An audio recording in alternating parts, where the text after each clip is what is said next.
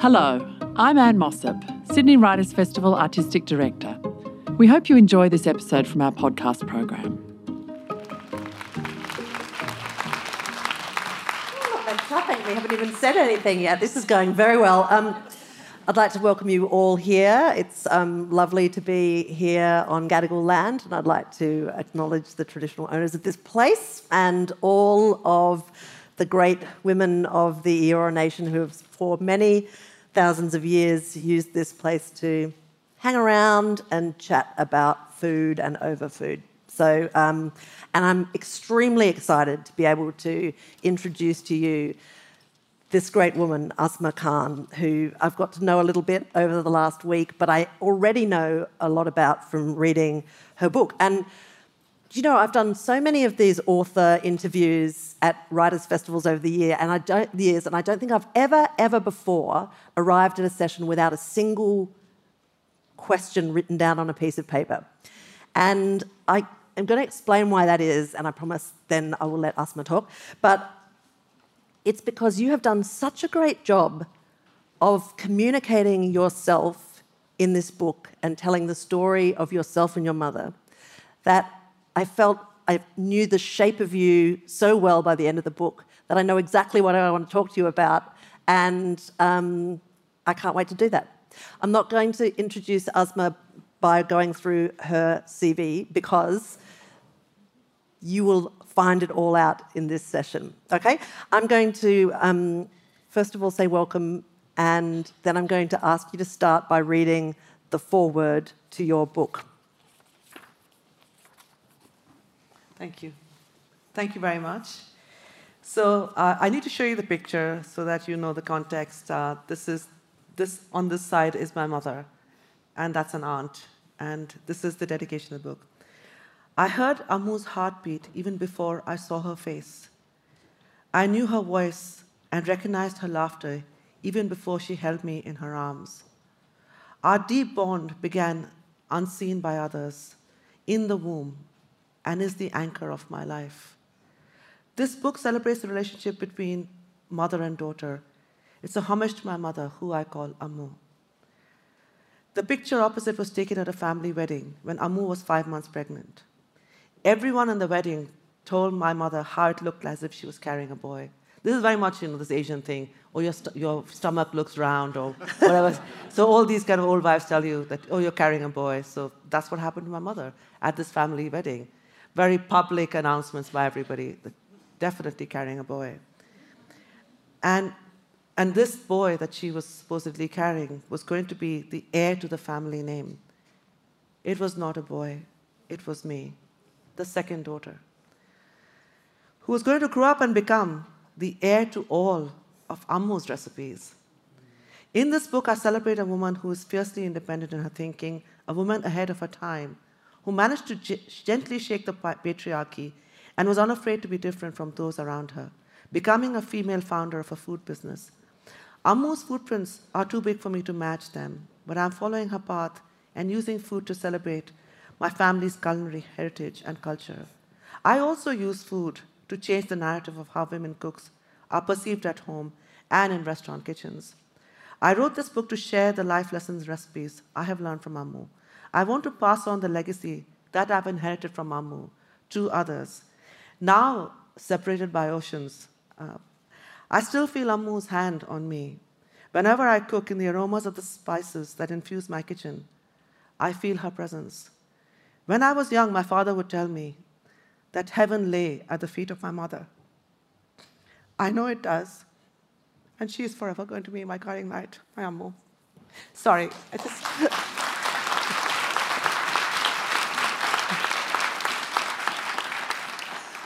Now, spoiler alert, that um, child that was meant to be a boy um, grew up to run an incredibly famous and successful restaurant in London called Darjeeling Express.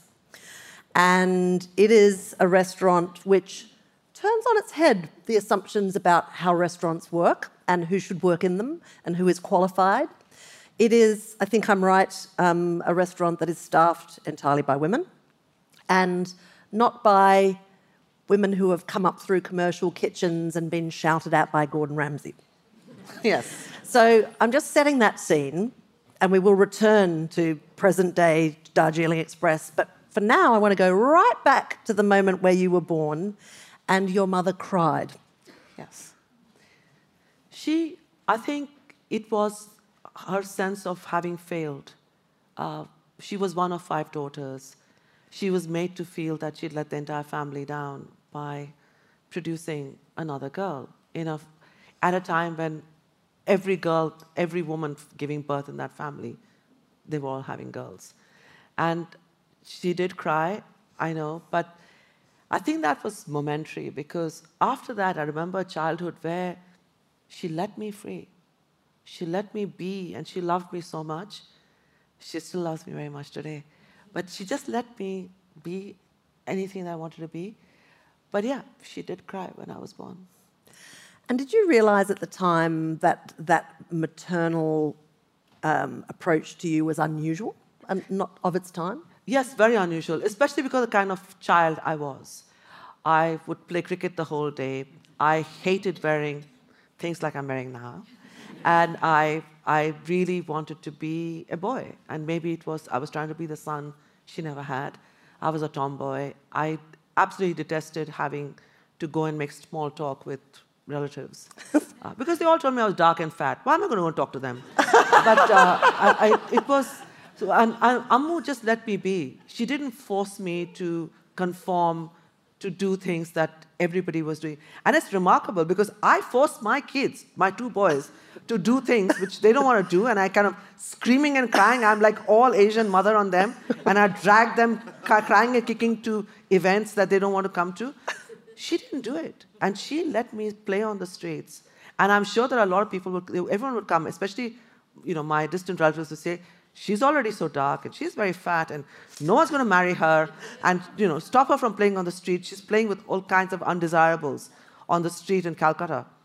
Never, ever did Ammu come and say. And I just took it for granted, though, yeah, she's not stopping me. Now that I have kids of my own and that I'm not as large hearted as Ammu, I forced my kids to do things they don't want to do. I'm just amazed that she was so generous with me. You sound like you were a bit of a handful as a kid. yeah. so, and your mum like ran her own catering business. Like she was quite a an accomplished businesswoman and a bloody excellent cook, right? So did you take that for granted as well? Yeah. The quality of the food? Yeah, of course. Mm-hmm. Okay. Like all kids, uh, you just think that your mother has been, that you haven't been born from your mother, your mother's been born to look after you. Yeah. But you didn't ever feel like, I want to learn how to make that, because you didn't cook. You weren't, like, you didn't learn to cook when you were a kid. Yeah. No, I, I, I just ate, and everybody fed me, and everybody loved feeding me. I was very enthusiastic. I, I realized very quickly if you praise people's food and you show great enthusiasm and you eat the whole plate up, they'll give you more. and so I was, I was very smart, and you know, and see now I pay the price. My sister, who didn't do all of this, is super, super slim, and she looks 10 years younger than me, but it's, uh, and she's older than me. But it's, uh, yeah, so I ate, I enjoyed eating, and I didn't even think a time would come. I thought I was going to marry some prince. Sure. And, you know, I was going to have an arranged marriage at 18, I was going to marry a prince. I have lots of cooks and everybody take care of me. I never thought that I would have to cook. So yeah, I didn't, I didn't know how to cook. And she didn't also cook, teach me how to cook because she knew I just wanted to eat. Yeah. I don't want to do any work. Rightio. So let me just just fill me in on how. I mean, somebody did marry you in the end, yeah. to the shock of all the uncles or whatever. Yeah. Um, how did that happen? it it's it was an arranged marriage, and I, I just do need to clarify this. An arranged marriage is different from a forced marriage. Arranged marriages are like, you know, speed dating, Asian style, but with all the family involved. And, uh, and so it's, it's, everybody has an opinion, and everybody is taking. So imagine everyone's telling you, oh, this guy's okay, this guy's not nice, and whatever. So, yeah, it, it, so he, he didn't know what he was going for, but I knew, and he turned up thinking I was going to help him. I was a journalist that I was going to help him with some interview. And I told him, Do you know that this is arranged marriage setup? He got up and left. He was so horrified. but, yeah, but we married three months later. So I'm very, I persuaded him that it was a really good idea to, to marry me. And uh, yeah, he, And I really always wanted to marry someone who was intelligent. Yeah. I was surrounded by duffos who were like feudal, you know, kids in my family who are, you know, just raised like the kind of the blessed son and made to feel so special. This is not how my brother was raised. My brother, my mother was very, she treated all of us equally, and Arif was wonderful. Because your But- mother did end up having a son yeah, after yeah. you. I, so I had a younger brother, and but all these boys who grew up thinking that they are so, you know, they're they're just born to rule. I didn't have the time for day for them. So, yeah, but I married I married a very liberal academic who was a professor. He was teaching economics at the University of Cambridge. Very intelligent, and very very left wing, very compassionate, and who understood about equality and rights. And that really impressed me. Even now, even you know, 30, I'm still married to him 30 years later. I, I listen to his lectures, and it impresses me that you know he talks about things that matter. and you moved to Cambridge. Yes, How was that? terrible. Cambridge, I don't know. I mean, who put put your hands up? Those who've been to Cambridge in winter. Okay, big difference. You go to Cambridge on a tourist bus. Summer, it's like heaven on earth. In winter, it's hell. And hell, the Quran and the Bible all talks about burning fires, everything. Cambridge is frozen, it's frigid. The little, little river, frozen. And the wind cuts through you like a knife. It's so, so terrible because it's damp. It's near the Fens, which is like a kind of swamp. Uh, I think it's like a swamp, but it's just humid and cold. Yeah, you freeze to death. And nothing, all the trees are all dead, and everyone is dead, and it's just like really, really, I was so shocked. I came from Calcutta, really buzzing, full of greenery. I got married, I was came wearing shoes like this, which I can I, I only had shoes like this. Actually, it's true, I only had shoes like this. Because each shoe was made to match my outfit. And my mother gave me a trousseau. I had 100 outfits when I got married. Yeah, we paid huge excess baggage, and I had shoes. And I couldn't even walk in the streets. All cobblestones. Yeah, it was terrible. So you had to get a puffer jacket, and well, yeah, that is. and yeah, for cobblestones, I had to get shoes, and it took me a while to get used to this. To my situation, it was a massive uprooting. Oh, it's not like what it is now. I mean, 30 years ago, when you left home, it was it was like a bereavement. And how was the food? I don't know what was worse, the weather or the food. it's, uh, yeah, very close fight between the two. Food was terrible, and it was like I just, I remember my first meal at high table. So in Oxford colleges and Cambridge colleges, the high table where all the fellows sit. So my husband was a fellow, and they occasionally invite guests, and I was the new bride, so I was invited, made, made to sit next to the master. I thought I was going to pass out. That cabbage looked like it had been boiled from the last century, and, and you know, at some point someone should have said stop to everything. I, I don't know. There's like, I just kept thinking, you know, is it rude? There were all these silverware on the table, which they do. They put out all their silverware. And actually, frankly, there's, I wasn't sure what had salt in it because the food didn't have salt in it. But I didn't want to grab something that was like empty or inappropriate. So I had this entire meal with no salt. You couldn't put salt because I was too, you know, I was, was very embarrassed and wasn't sure what silver to pick up. I just about figured out how to use all the cutlery. So I was just terrified. I came around and told my husband, What is this? And this is, it was so bad. English food has got a lot better. Thank God for immigrants. Because really, uh, What Yeah. was the What was the British food stuff that horrified you the most? going to an Indian restaurant, if Oh. it is possible, that could be worse than what I ate in college, yes. Because it's, I didn't recognize the food. Everything was dyed in colors. Obviously, it was bright orange, and the rice was bright green, and and they call the rice royal rice. I come from a royal family, and never in my life seen rice like this. so it was just, yeah, very, very, very, like sweet. Everything had cream in it, and so sweet, and swimming in ghee. And I was, just couldn't understand what kind of food this was. And um, you weren't much of a cook yourself, so um, was were home meals a bit stressful? I think I have to rank it third in all the bad things Right. that were happening to me. but the thing is that, of course, that hurt more because every day I had to eat my husband's cooking, which was very, very poor. Very, Uh, and also, he just made the same thing every day. And the worst thing is, he never ate with me. He would make me this completely substandard food and leave me with it, and then go off to college and have all his fancy food uh, in, with all the masters in the college because he was tutor. He had to eat in college. So it was, and also, I'd never eaten any meal alone. For mm. me, meal times is, you know, the clan on the table, just lots of laughter. I'm so lucky, and for all of those who are in this hall who are in their 50s, know that beautiful time when there was no television, no mobile phone, kids were not looking at tablets, that everybody looked at the food and talked to each other and they made eye contact. And in our tables, we, you know, at meal times, you know, at lunchtime, we spoke about what we're going to eat for dinner. And dinner, everyone would say, What's, how are we going to make leftovers for breakfast? So we would have kebabs for breakfast, you know, that it, it was this conversation around food and politics and cricket. A lot of talk about cricket and the latest Bollywood films. And it was just everything. And anyone who was having a hard day, everyone picked it up like that. There was no question of you going off into your room. Now I can't drag my child to come out and eat with, on the table with us. He's in his room, he's eating in his room. This is such a crazy idea. My God, my, my father would have freaked if any child didn't turn up at the table when they said dinner is served the 13 cats in my house and all kids all turned up because everyone's dinner was served. You didn't dare not turn up. You know, you all ate at the same time. So Mushtaq would just cook this meal and leave me with it and I has to fiddle around with it. But I didn't want to tell him it was so bad because if he stopped cooking, I didn't know how to cook. I'd have starved.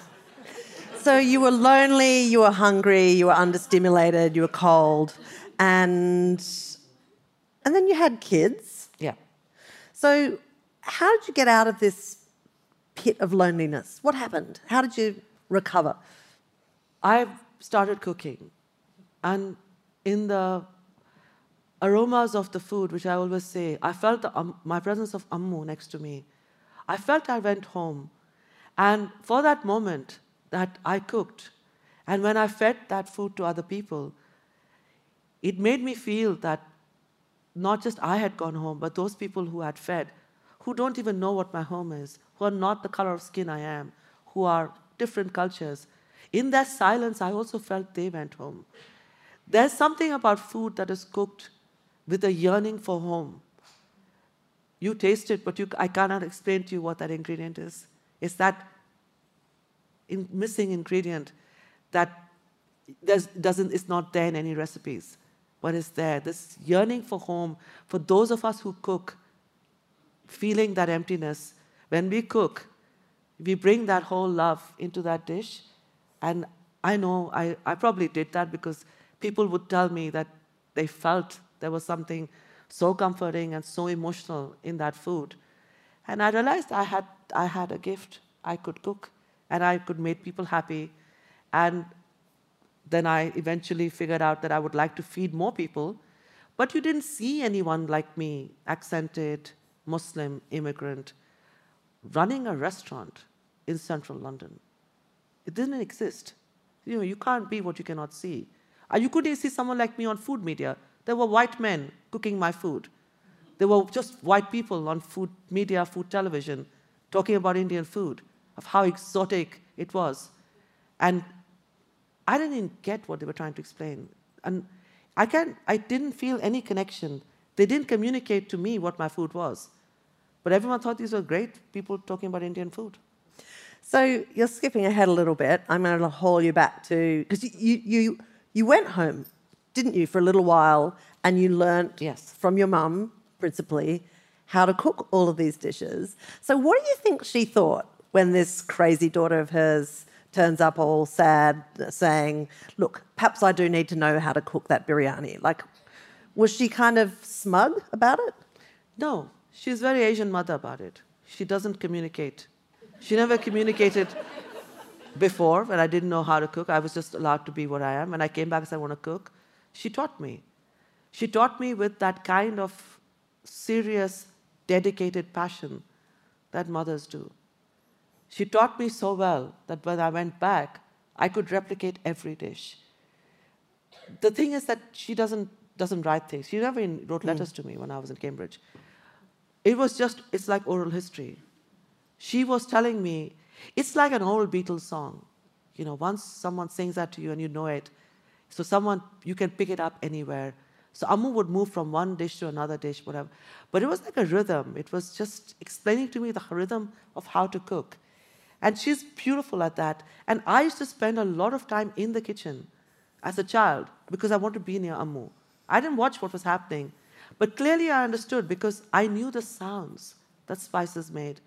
I knew aromas. So when she told me that, you know, when the mustard seeds pop, and everyone who uses mustard seeds, you know what I'm talking about. Uh, so you have to wait for the mustard seed to pop in the hot oil before you do anything. Putting in curry patta, the curry leaves, the infusion. How, at what point are the onions caramelized enough before they burnt? That thing that you know she would talk about that used to hit you over here, the aroma, and then you know it's ready. And all of that, she just had to tell me about them. I had vivid memories then of visually what it looked like, but I had memories of the aroma. Mm. And yeah, I just learned very fast. And when you returned to the UK with your bulging bag of recipes, you used food as a way to bribe people to be your friend, right? Yeah. because uh, this is, again, an, another era. You know, you, nobody will come and talk to you because they know you're not a student and you're an academic. And in Cambridge, in a college town, then you're nobody. They just ignore you. So I thought if I invite people for, for a meal to my house, they might like me, they might like my food, then they'll be my friend. I didn't have friends, and it was just this thing of I lived in college, but I was not part of college. So just a strange existence. And also, my husband, as a professor, he was just a very serious person. Didn't find any of my jokes funny, and didn't like the music I liked, and was just different from me. And so I had no one to talk to. And I felt very, I felt very lonely. But I also thought that this is my life. I, I don't have the option to go back. I need to make a life here. And the first thing you need to do is make friends. So I cooked to bribe people to become my friend. And they're still my friends, some of, some of them from Cambridge. And slowly you started turning this skill of yours into a business, right? Yeah. Tell us about that. I wanted to feed people, and as I'd mentioned earlier, I knew that uh, you didn't see people like me, so there was no way that I could do a restaurant or anything. So I started inviting people to my home when my husband wasn't there. I didn't lie to him, I just didn't tell him. so he, so yeah, lying is haram. Yeah, it's bad. You shouldn't lie. but you don't need to tell everyone everything in life. And so he would go away on these long trips and think that everything was okay. The moment he left, all the tables came out and there was chaos and lots of strangers turned up to sit around his study. But everybody knew, everybody knew that they should never, if they ever see him, mention that they came to his house. and so they all knew that. And because they also knew that they would never again be able to come and taste my biryani. So I told everybody, you come, if anyone mentions to Mushtaq, you're banned for life. You will never see me, you'll never see biryani again. So never ever did anyone speak. We kept this quiet. It's quite incredible, especially since half my customers are Asians. We are the worst people. We are the worst people to keep secrets. And yeah, and everybody met him and everyone acted and didn't even act in a silly way. They just acted like, yeah, normal conversation. Absolutely. Obviously, my biryani was very good because that was my kind of big thing on everyone's head that you will never come back and eat. so yeah, when he was away, I did I did supper clubs, and you know, I loved it. It was a great opportunity, and I had a great time. But I obviously clearly traumatized my children, who also lived in the house with me, and who found it very difficult that there were strangers, like 65 strangers, in the house. 65. Oh yeah. my God, I thought we were talking sort of a dozen tops. No, no, lots. Jesus. okay. Lots of people, and all sitting on foldable IKEA chairs that were okay. hidden in the loft. And where were you picking up these people? Just like word of mouth? word of mouth, word of mouth. Initially, it was the brave women only who came. Lots of women came. Then they came with their partners. Uh-huh. And it was incredible. I, I didn't advertise, and just people just turned up. So it was, it was really now I think back, you know, I would never go to somebody's house. Because, you know, what is a really bad cook? You don't even have the option to leave. but people did come. So, just uh, your your husband's clearly an intelligent man. Yeah. But possibly not the sort of intelligence that says, "Why do we have sixty-five folding Yeah. plastic chairs In the loft, yeah. in the loft?" yeah. No. Okay. No, because he didn't go into the loft. he may have asked me why I did. I would have actually probably found a very smart answer, but I, I, I, I like to like you know wing it. So I hadn't planned my answer. Yeah. On the off chance that he would go up but then I hit the ladder, so there was no way he was going to go up. So I, the ladder was hidden forever, so it was okay. I Okay. planned it. Well, And like, if your kids were a bit more on the ball, they would have um, blackmailed you with this insight. Yeah, my kids are sweet. They're really, really sweet. And they are, I mean, I, I really adore them. And I hope one day they will be proud of everything that I've done and, the, and that they allowed me that space. I've never thanked them, and no one's ever asked me this question before. So, yes, I'm, I'm actually grateful for my children for not crushing my dreams because they, they let me do this till it became too much. Until my little one, who was a real protester, uh, then complained to my dad, and then everything just fell apart because everyone found out. So you've been indulged by your mother and your sons. Yeah. Brilliant. Um, okay, so what was your next move then? Once you were busted for your supper club, Yeah. I, I moved to a, uh, I moved to a pub uh, in Soho. That's a very trendy pub, you know, with lots of kind of heavily pierced guys with leather, leather jackets, motorbikes, really people who you cross the road when you see. And you don't want to be on the same side of the road as them, especially when you look like me. But they were, this was their club and their hangout place, and no one wanted to eat my food. At that time, like 15 years ago, uh, having Indian food in a pub in Soho was seen as really bizarre.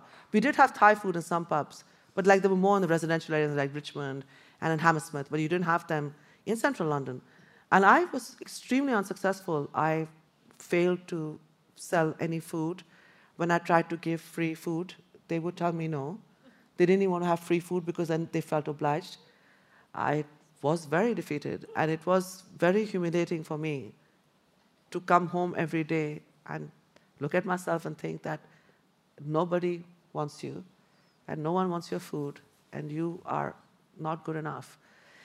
But I didn't want to give up, so I kept going every day, and I kept not selling food till somebody sent uh, Fay Maschler, who was the, the she was she had just turned 70. In fact, she came to my my pub on the, her 70th birthday. She'd grown up in India, and someone told her, if you want to eat the food of your heritage, go to this pub. There's a girl cooking there who will remind you of home. And she wrote me this most amazing review, and I mean, it was the lines outside, the queues, including all these biker guys who didn't want to eat my food. Uh, yeah, I didn't charge them. I told them, you know, you broke my spirit. Don't ever do this because I'm okay now. But they were, they were wonderful to me. They still come to my restaurants because they understood that, you know, their lack of trying to show some compassion could have destroyed me. It didn't. And yeah, I, I, I began in a pub. Then I became very famous in London. And then the landlord of my first restaurant would come to the pub to eat, offered me my first restaurant, and then the rest is I became a restaurateur. I never wanted to be one, but no one would have come and offered me a restaurant. Hmm. And that's the big thing that, you know, there are too many gatekeepers. And women who are like me, I was in my 40s. I was 43 when I began Darjeeling Express. And I, never, I didn't even have a credit card. My mobile phone was on my husband's account because I got that as, as a student uh, as a, when I was doing my PhD. I, I always feel that this is such a barrier to women, women who are seen as society as older, that as if we are less creative and less powerful and not bankable. You know, nobody wants to risk giving money to us, giving property to us when, it, you know, when you're a sole founder. And, but this landlord had seen me start from nothing. He'd seen me nights and nights when no one was eating my food.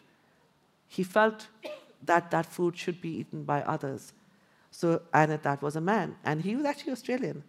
That's the way, yeah, he was from Australia originally. Uh, and so, it, yeah, it, and he opened the door for me. And I got my first restaurant. what did you decide to do um, when setting up, having the opportunity to build your own place uh, on your own terms? What did you decide that you wouldn't do that conventional restaurants do? Well, for one, I was going to make it visible who was cooking.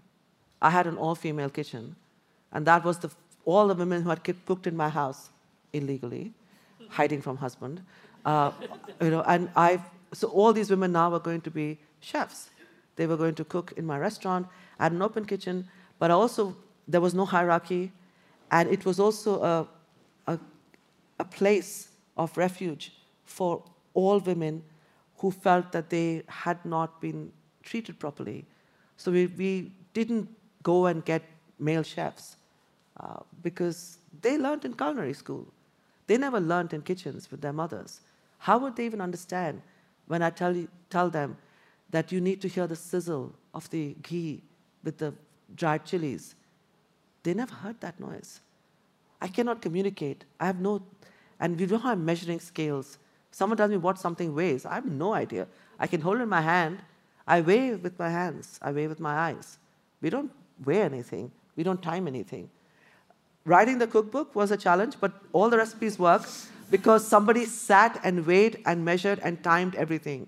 And my family bought 50 books on my first day because they said, oh my God, finally, we can actually cook the family recipes. But it was, I, I didn't want this to be about power and that I'm this great, shiny chef, you know, and I'm so great, I'm this tormented genius who's creating this. No, it was a collective. It was always a collective, and we worked as a team. How does that how does the restaurant scene in London? I mean, I just want you to talk a little bit more about this gatekeeping idea. Like, how does it work? It always freaks me out, like, because I'm super interested in food and interested in food writing, and I like eating in restaurants. And it always just amazes me. I love that show, Chef's Table, which you're on. Very cool episode of Chef's Table. It's all like so many dudes. And cooking around the world is so commonly done by women, and yet once you start paying for it, it's more likely to be uh, dudes doing it. Why? It becomes a combat sport. Men have made it into Mortal Kombat in kitchens. And I think that I feel it's because food has always been, and for all these men who are cooking, their association is some feminine energy. The mother, the grandmother, the nan who you go to for Christmas, Easter, Diwali, Holi, Eid. All of our festivals are linked to women and them feeding them. And they have made this into an absolutely testosterone driven, toxic, violent male game. This is not a rugby match. You're not in the kitchen to tackle your one small, frail looking female pastry chef, but they do that. This is what's happening. This violence against women, violence against you know, men as well, weaker men. You never find the head chef going and slapping the owner. Uh, no, they will pick on the weak. So this whole idea that it's only men, they are gatekeepers to the extent that I could not have, uh, if this landlord had not eaten in this pub where I just happened to be, I would never have been offered a, a restaurant. But I really understood the gatekeeping situation when Chef's Table happened. I had Danny DeVito eating my restaurant every day. It was such a huge thing. I was packed. The whole of Hollywood, Bollywood is in my restaurant. It was, and it became very difficult for me to manage. It was a 50-seater restaurant, and also we didn't have storage. So we were dying. The whole day we were running around buying potatoes because we had nowhere to keep it. And I tried then, at, at that time when Chef's Table came out, and I was everywhere. My first book had come out had you know, been very well received, to speak to landlords about moving out of Kingly Court, that small unit. And the one thing they kept telling me is that, oh, you know, we don't, it didn't work out. And then they kept asking me, do you have, have you got venture capitalist money? Have you got, you know, a business advisor? Do you have a business partner? They were asking me for the suit in my life. They, in the West, in the progressive, liberal West, I was being asked what I'm asked in the East. Where is my suitable boy? And it was that. It's just that there's a veneer of respectability in the West. In those societies where they try and make it look like it's decent, the prejudice is absolutely the same. And I hit that wall so hard, they didn't even show me a single place at all. And I had already paid my taxes. I had made so much money. It wasn't even funny. I mean, the whole, it's a small restaurant with low rent, and it just blew. I mean, after Chef's Table. And yet, nobody was willing to show me a restaurant in the West End that I could take. I had to wait for a pandemic. I had to wait for male, mainly white chefs to fail to be offered all this property. That landlord told me, sit in the car and I'll take you around West End. Tell me which restaurant you would like. Because they knew I was the only person who could fill a place up in a lockdown because I could post biryani, I could do takeaway, and I had a community around me. People would come to eat at my place, a takeaway, because I was community minded. All these other chefs were, they all disappeared. So, yeah, and I, it was, and I had to tell the landlord that, you know, this is the most humiliating thing because I realize now that you only are speaking to me because the men have stepped out of the line. They're no longer your priority. It's like this chess game, and I, I said, you know, now with the pandemic, all the pieces have been removed from the table. Now you put me back as queen because now I will tell you where I want to go. It was.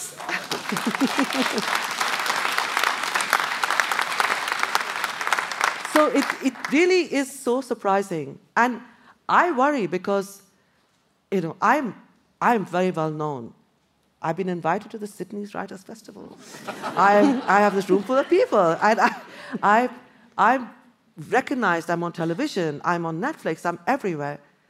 And yet I got complete pushback, and I'm very political. It took me a while to figure out oh my God, they're not giving this to me because I'm a sole female founder. That I'm, I'm, at that time, I was 45, 46 that they didn't trust me to take care of their property as if I'd run away. It was horrible. It was, I, I actually cried. I was like, I felt so humiliated. And then I cried out of frustration because I realized this is happening every day to women in every culture. Women with different colors of skin, you know, age, that women are being pushed back, they're being held back. And whenever anyone has told me that, oh, you know, it's like, you know, breaking the glass ceiling, no, I don't want to break the glass ceiling. I don't want to break anything. I want to break the whole building because I want to flatten all those spaces that are blocking out women. It's so shocking that it is so deeply entrenched. Mm. And women don't talk about this. And women, when they become successful, act like men. And they also hold women back. So, yeah, it's a big problem. Okay, so um, tell me how you seek revenge on this system every day. I just would, I want to know what happens. I mean, like, because, you know, you've engineered success as your principal revenge, right? Yeah. But, you know, you've been asked to be on television. What do you use that profile for? How do you use that now? Well, the thing is, for one thing that I don't do is if anyone asks me to be, join a panel, I will always ask who's on the panel. If I'm your one brown face, I ain't going. And also, I, I suggest instead for them to invite a woman of different ethnicity. Because I think that, especially in, in, in England, you don't have African food being celebrated. Black women, you know, from different regions, Somalia, you know, Uganda, you do not have women. They are great home cooks, but you don't get them celebrated. So I refuse to go anywhere if it is if I'm the only female. I'm very conscious I should not actually be the one person you tick a box and you get them in. Mm-hmm. I tick so many boxes. I'm, you know, don't want to be that. I don't want to be that. So I, I don't go, and I don't also do ads, and I don't do, I don't endorse things. If you look at my social media, I don't do any collaboration and partnership. I don't, don't have time. I spend my entire time working on with hunger charities. I work with refugees. I work on gender equality. I I'm on the Mayor of London's Business Advisory Board. I'm also a fellow at, uh, an honorary fellow at Oxford University, and very soon I'm going to be a fellow. My law school took a time. They let, allowed Oxford to give me the fellowship before, but in my law school as well, because I understand one thing that for women, education is the key to success. And educational institutions are also male dominated. The hierarchy, it all male, male, male on the top. You have a lot of females at the bottom. And you really need women to be able to break through that, students to come through. So I, I get involved with everything that has to do with breaking the bias, but also removing you know, the barriers. Some of these barriers are created culturally by ourselves. Even I do that to myself. I, I, I didn't charge for my supper clubs in the beginning because I was scared that people wouldn't pay. I did it all for hunger charities. I lacked the confidence. And I thought that if they didn't like it, at least if they paid the money to charity, they're going to come and tell me, you know, we didn't like the food. I'd heartbroken. So it's, it's very tough. So I do all of this, and I'm super excited. And I know every day I live one day less. But I also know that when I die, and I will not see the woman who comes in, I'm sowing a harvest I will never reap. But in my death, a girl can walk into, a woman can walk into a room with a landlord or a banker and she can say my name and she can say Darjeeling Express. I had no one I could look at and mention when I wanted to create an all female kitchen. As a sole founder, I wanted this grade two listed, massive building in Covent Garden. They all hesitated. All the suits were shaking at the idea of giving it to someone who looks like me. But I will be dead, but I will still be fighting because it's so important for me to communicate this whole idea of injustice. You cannot hold us back. We are half the population. You know, we are our future. And all Indian restaurants are closing in London because they don't have chefs. Do, will they hire women? No. Because our food is only good when it's free. No one will pay us. No one will pay us to cook. And I cannot live with myself. I, I, I, I don't deserve the success. I do not deserve any of the money I have earned or anything if I do not use my time to speak for those whose voices I need to amplify, who are not as yet able to come to the spotlight. I use the time when the spotlight is on me to talk about them.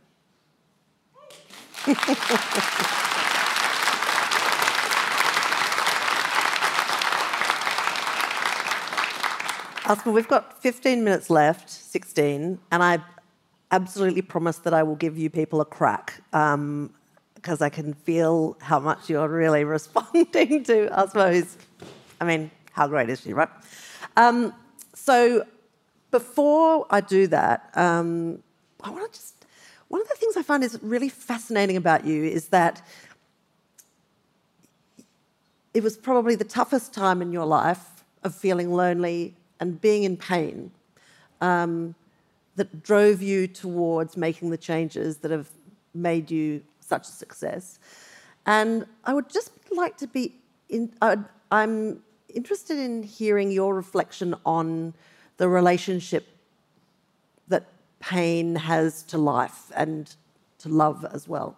Yeah, I've actually never spoken about this publicly. Uh, I don't know you've been through this as well.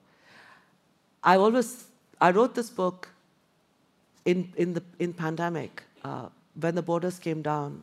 I didn't want this to be a memoir, but I was going through a much deeper grief. Uh, I was, my brother was dying, but I didn't change the book. I let the book be a celebration of our childhood, an equal mention of Arif, who sadly passed away in December. This book has been written from a place of deep pain, of knowing that everything I'm writing here is over. When you lose a sibling, you lose your childhood, entire childhood.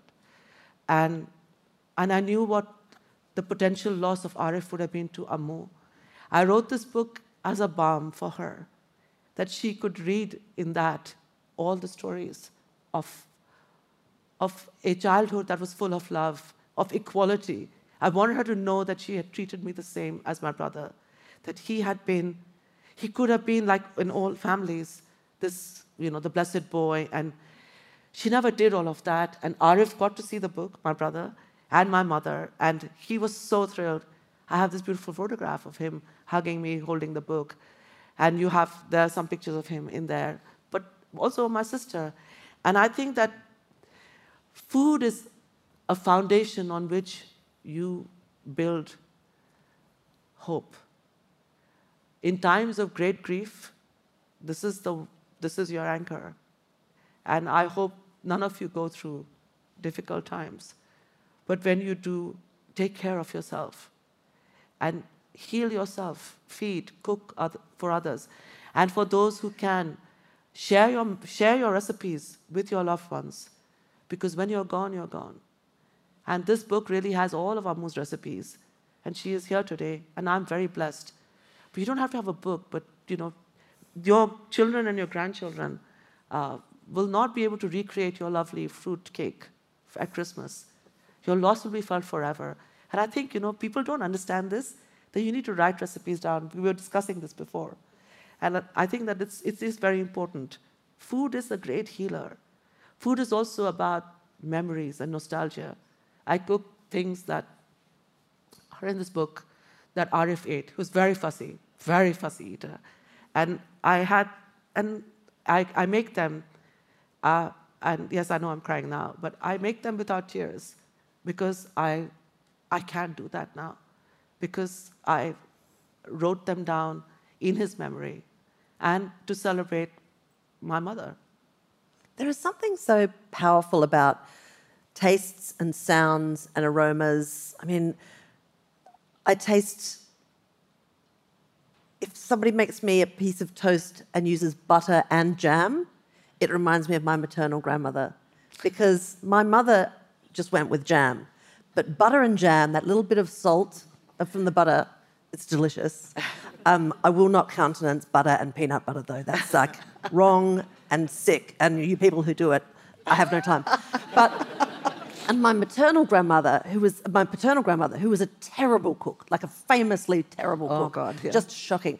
Um, she used to make sandwiches for my lunch that were multigrain bread, butter, tomato, white pepper, and salt. And that combination, delicious, only nice thing she could make. Um, rest her soul. Um, she was lovely, very funny, excellent lady, but I've got the other granny to do the cooking. Um, and that just, I don't know, it just triggers that recollection of her so powerfully. And such a tiny, weird little thing, right? And I think when you do have a loss, or, you know, like well, my brother died last year, so I, know, I this is how we got talking about this you feel those tastes and you remember moments and you look at photographs and it feels like it's going to break your heart because it reminds you of what you've lost. But then also, I mean, it is the only thing that's certain in life is that you will lose everybody at some point, right? So um, it makes it more important to um, remember the stuff and to really value even the tiny things that you had and you didn't value at the time. I wonder what your mum, because like the most beautiful line in this book, and look, I mean, it's a, a pleasure to read, and also there's some really good recipes in there. Um, you were talking, you were writing about the biryani your mum made you the night before you flew off um, to the UK, and you said that layered into that biryani were the things that my mother couldn't say, and I thought that was such a beautiful line. Yeah, because it's a generational thing, but it's an Asian thing as well, it's an Indian thing. My mother never hugged me, never told me she loved me, and she didn't communicate with affection. But she would cook. She would cook, she would serve, and then watch me eat. And I think that in her food, I felt all those things, as I said, that she couldn't tell me. I felt, I felt loved, I felt valued. And so I was very surprised when I moved to Cambridge. I saw all these white families, people hugging their kids, kissing them, saying, I love you, sweetheart. I was thinking, wow, people, people do these kinds of things because all my mother did is cook for the three of us and, you know, just, we, we never talked about love. It was never done. We left home with all these words unsaid. And it's still unsaid. Well, apart from this. Yes. from her side. But I think that she, she has, she's got a lot better, and she, she was very, very happy with the book and was very emotional. And the fact that everybody in my family was together was a big celebration. But uh, I've always communicated affection to her, uh, but she never did, and she doesn't as much as I would want her to. But it's fine. She gives me biryani. I'm okay. Okay, I promise you're allowed to ask questions now. Um, so just pop up and approach the microphone um, if you've got a burning. Oh, hello, lady with a bag. Yes, hello. I've got laddus in there for you. So, Oh my God. I, I'm very touched. Even before this thing, someone, I mean, has sent me food. Uh, yeah, it, it's, I'm, I'm really touched by the generosity. But yeah, laddus. Yes, please ask your question. no, Gunjan over here. Yes. Um, I know you said, I, I don't know how I'm going to even say all of this without crying. I know you said that um, your goal is that uh, women will look at you and be learn from your experiences. Um, you don't have to die for all of that to happen. you can look at me. Um, in 2019, when your Netflix show came out, um, I was in the middle of um, running a business that I thought I will have to give up because I have a one year old son now. And after that came out, I just, yeah, I, I thought I could fight for my dreams. And I went ahead, opened a restaurant, um, which is really successful now. Um, I still CC my husband in all emails I send, even though he's not part of the business, because I, I hear everything that you said really resonates with me. Uh, but I just want to thank you for being a role model. Every girl deserves a hero, and thank you for being mine. Thank you.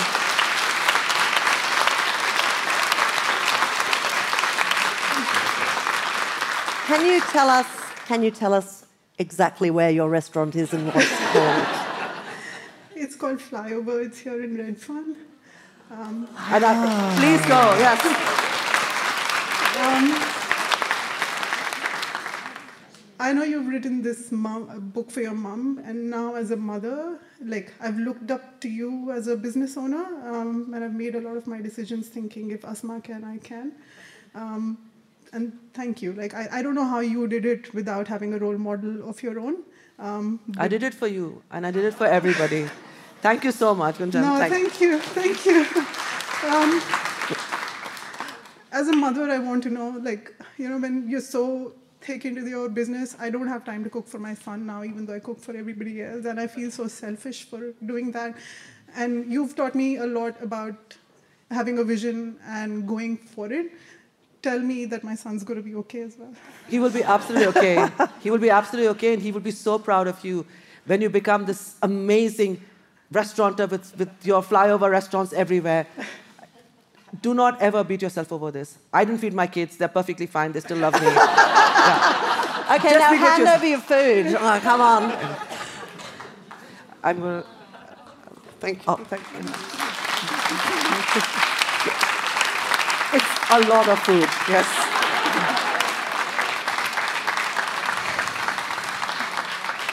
Wow, This is the first time someone has given me food on. but thank you very much, Gunjan. that must feel pretty good. You don't have to give me food to ask the question. Just clarifying, as everyone, as nobody else is approaching the mic. That's okay. Well, no one can top that. Like, I mean, that's pretty great. Like, it's a hard act to follow. Uh, okay, so. Um, She's got, we've got one person. oh, okay. Yeah, sorry, I don't have any food. It's okay. Sit down. I should have gone after her. I mean, should have gone before her. Um, so, uh, firstly, um, congratulations on um, being on Top Chef uh, in the most recent season. Uh, that was a pretty amazing challenge that you did uh, with the Thali challenge, and we really enjoyed watching it. Um, now, my question to you is. Uh, and a lot of uh, a lot of people, South, South Asian people, feel this. But what's your comfort food? You know, when you you're here in Australia, but when you get home, do you have a comfort food that reminds you of your childhood? Yeah, I, I, I love paratha. I eat paratha all the time uh, with sugar. So, yeah, that's my comfort food. Thank you for asking, question. Thank you. Thank you so much. You've made me cry. You, we're all in tears. I think I've cried more in this session than I ever have at a writers' festival thing everywhere. So thank you. But actually, I know this might be a little odd, but I'm just wondering. suddenly you're in Cambridge and the, the chairs and the husband and everything, and then suddenly you're in London. So how did where's the where's your husband? How did how did he deal? He hasn't actually noticed that she's moved out. Like, He's just wondering why you've gone and there are all the chairs. But how did how did where, where's he in all of this? How did has he supported you? How, how did did did you commute from Cambridge to London every day? No. We, no, we, we moved. and you've got to make this super fast because I've let this go over and Yeah, I'm yeah, in yeah. big sorry. trouble. Okay, No, no, Okay, no, it's not you, Jess. So, it's like, so the thing is that one, I'm still married to him, and more amazingly, he's still married to me. and uh, so we moved from Cambridge to London as a family because Mushtaq left university, moved to London, and he has not was not supportive. When he found out that I wanted to cook, he told me that this is a really bad idea. I did really well in law school. He said, you know, you want to make a difference to women's life, stay in the law. You'll never make it as a food business. You'll not make an impact. How wrong he was. And, but then when I, I didn't have money, he gave me 185,000 pounds, his entire life savings. And he would not, he's, he's better than my mom. He just gave me the money, I didn't speak. So, so he's, you won't find him anywhere in, in any public thing. He doesn't go anywhere with me. And he will never say that he's proud of me. He doesn't say that he thinks I'm good on anything. He doesn't necessarily like my food. He gave me the money. Show me the money. That's great. will you please thank Asma Khan? You are a magical woman and I love that I got to meet you. Thank you. Yeah, on your feet. Thanks for listening. If you enjoyed this podcast, please remember to subscribe and to rate our channel.